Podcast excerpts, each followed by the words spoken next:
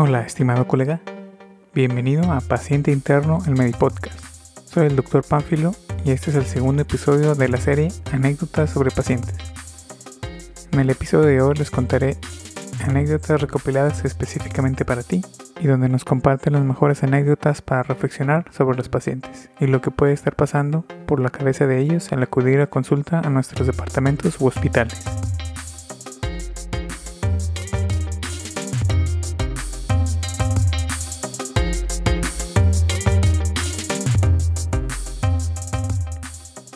Esto sucedió en Canadá.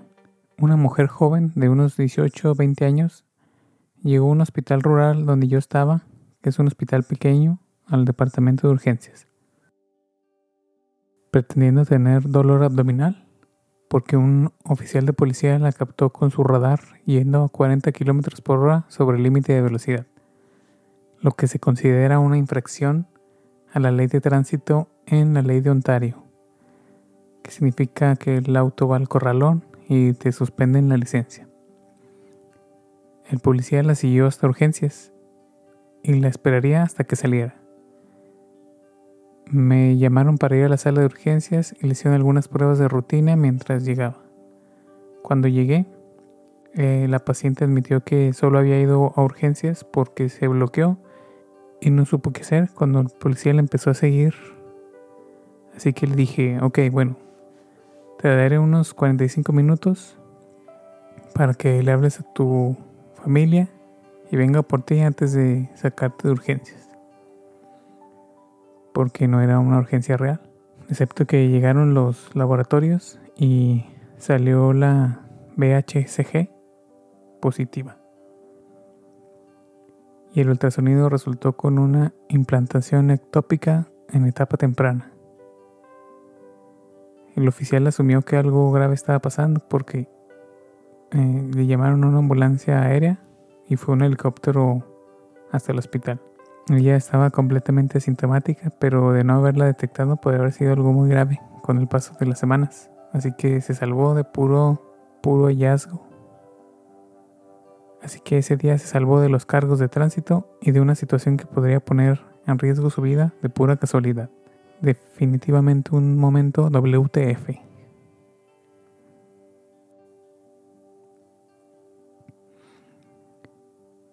Vi una paciente durante una consulta de seguimiento por un cáncer ginecológico.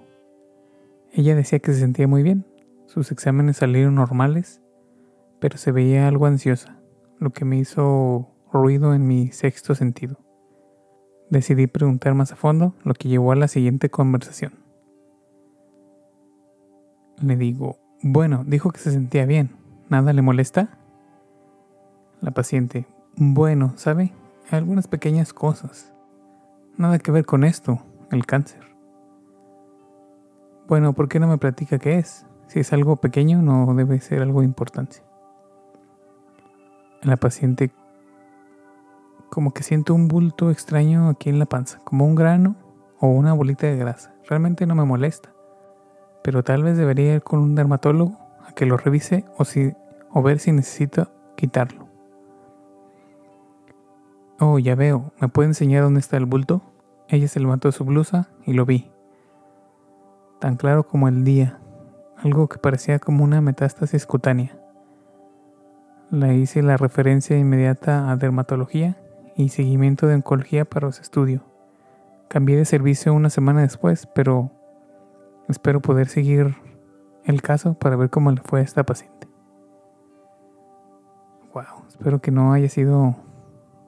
Espero que no hayan detectado más metástasis. Y le pueda dar una mejor calidad de vida a esta paciente. Es importante siempre hacerle caso a nuestro sexto sentido clínico, como la autora dice. Y realmente una ventaja que he visto o que he notado es precisamente que empieza a desarrollar este como que sexto sentido o u ojo clínico, le decimos acá por mis rumbos, de como que ese instinto de tanto interactuar con las personas puedes de alguna forma percibir su miedo, enojo, felicidad, ansiedad, y puede ser de gran utilidad para nosotros y para los pacientes, ¿verdad? Ese lenguaje como que es el lenguaje corporal que la vida misma nos ha enseñado a, a detectar o a identificar. Háganle caso a ese instinto, pues puede salvarte la vida o algún paciente.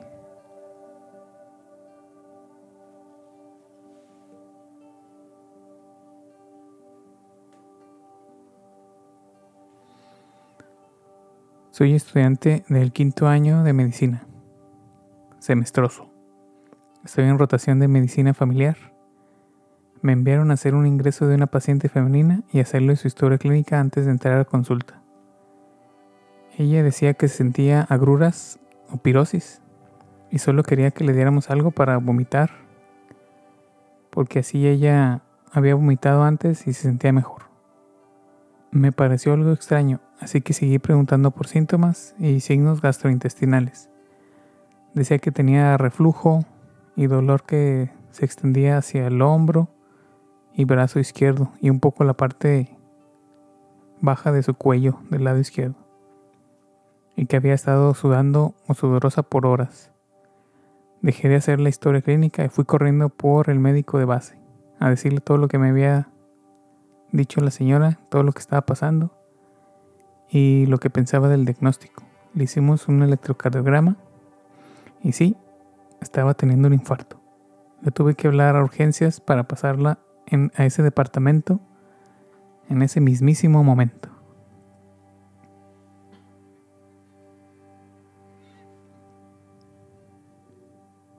Una doctora me dijo esto mientras rotaba por medicina familiar. Si eres un hombre de mediana edad y tienes factores de riesgo cardiovasculares como diabetes, hipertensión, sobrepeso u obesidad y desarrollas disfunción eréctil, debes decirle a tu doctor, ya que hay una evidencia de que es un síntoma temprano de enfermedad vascular, probablemente precediendo a un infarto o un E B C. Entre tres a cinco años. Mucho mejor empezar con estatinas, medicación para hipertensión, que solo ignorarlo o automedicarse con Viagra. Se puede saber si es a causa de un problema circulatorio en lugar de psicológico, si las erecciones matutinas disminuyen o se tiene dificultad de mantener una erección en tu tiempo de juego a solas. Asumo que me lo dijo para que yo aprendiera los factores de riesgo, no porque pensara que soy el gordito impotente de la generación.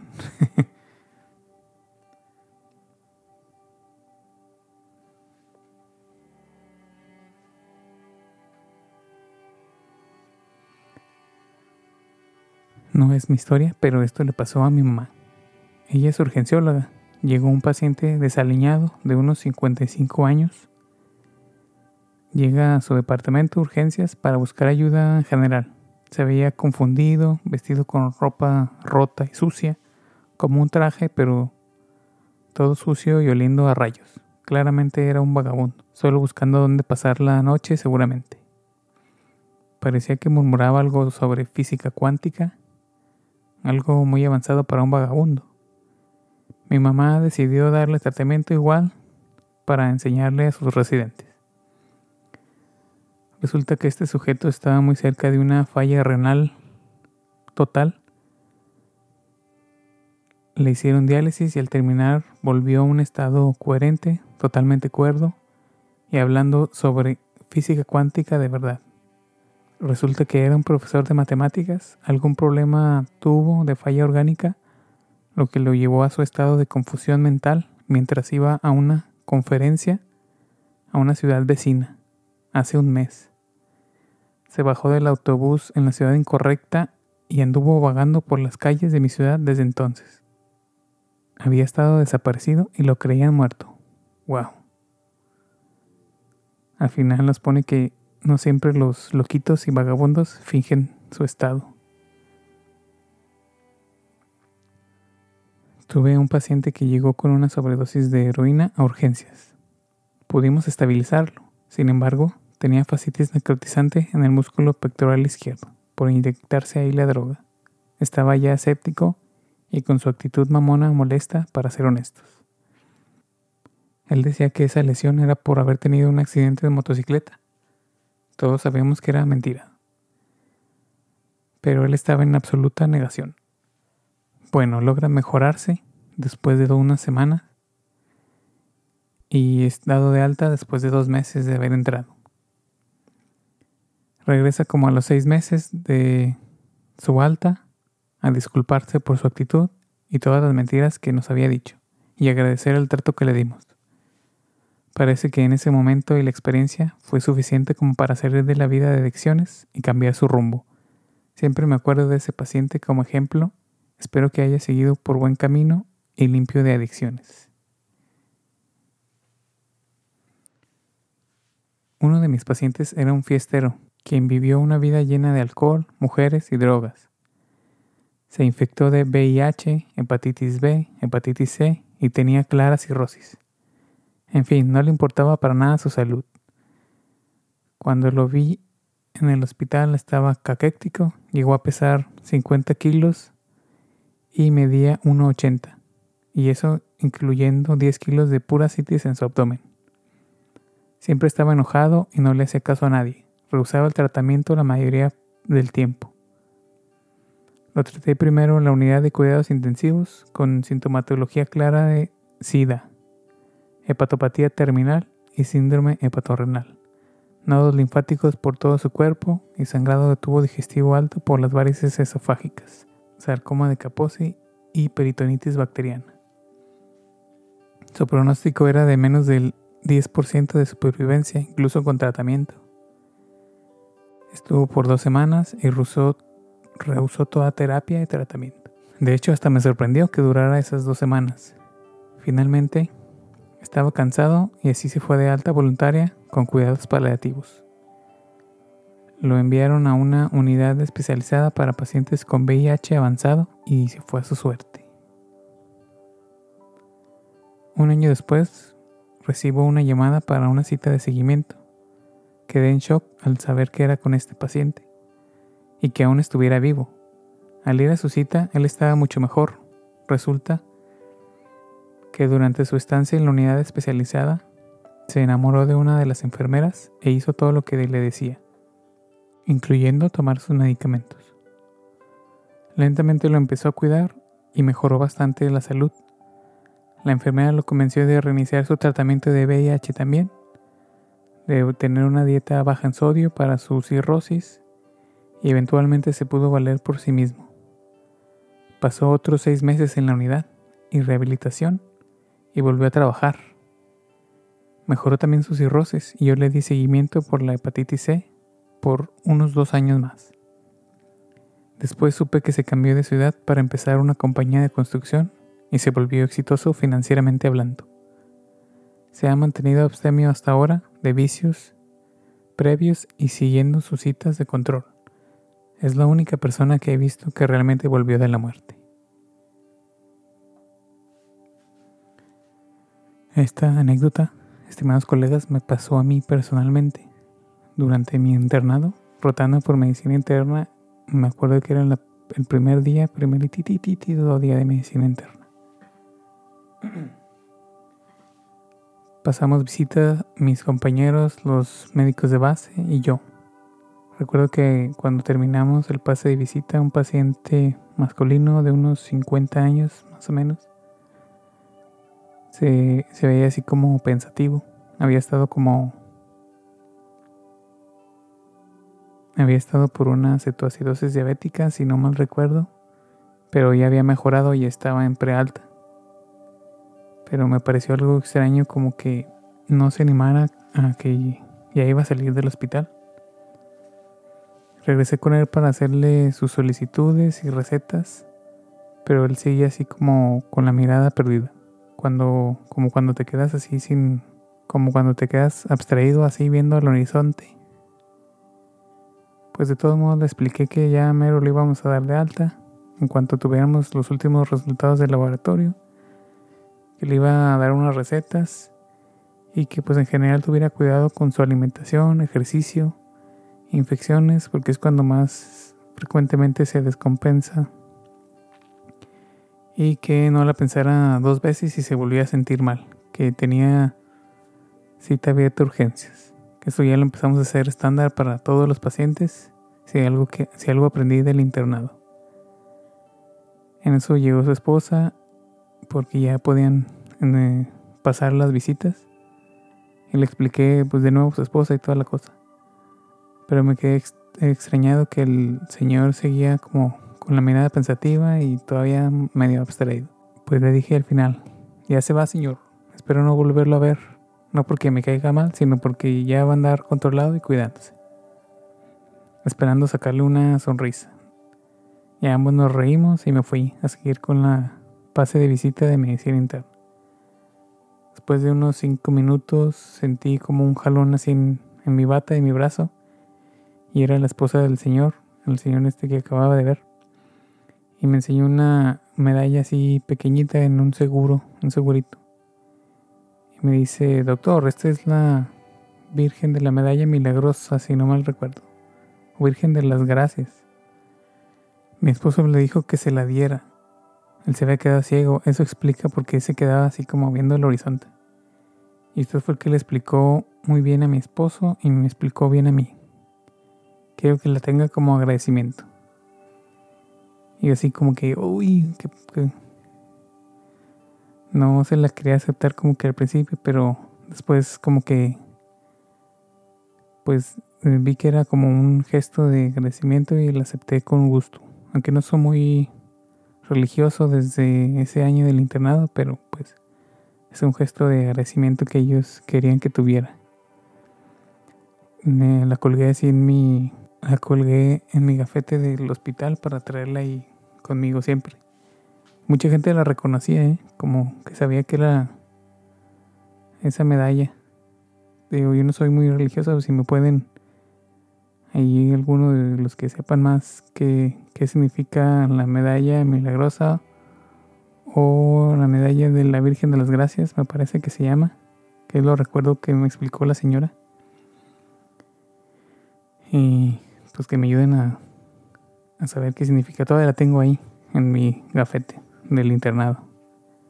Y pues el mensaje que quiero transmitir es que pues para los pacientes y para nosotros puede ser un poco más fácil o más llevadera la relación si, si los tratamos realmente con, con el mínimo de empatía, ¿verdad? En general los pacientes y nosotros estamos molestos, adoloridos, asustados.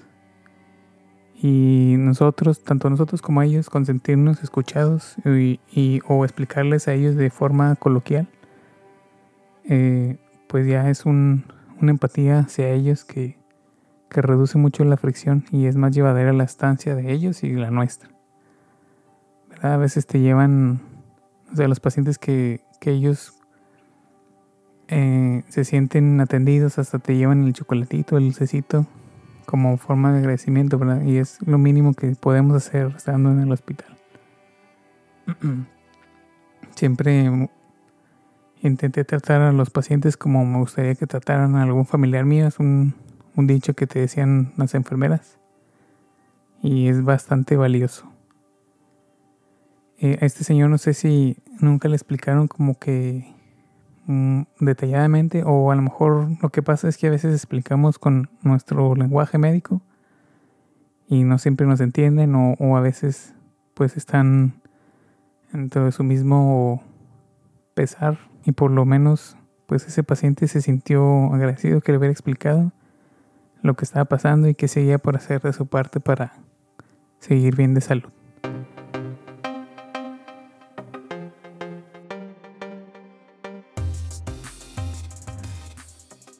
Bueno, mi estimado colega, estas anécdotas fueron una recopilación para recordar que los pacientes son personas como nosotros. Buscan nuestra ayuda por haber cometido algún pequeño error con su salud.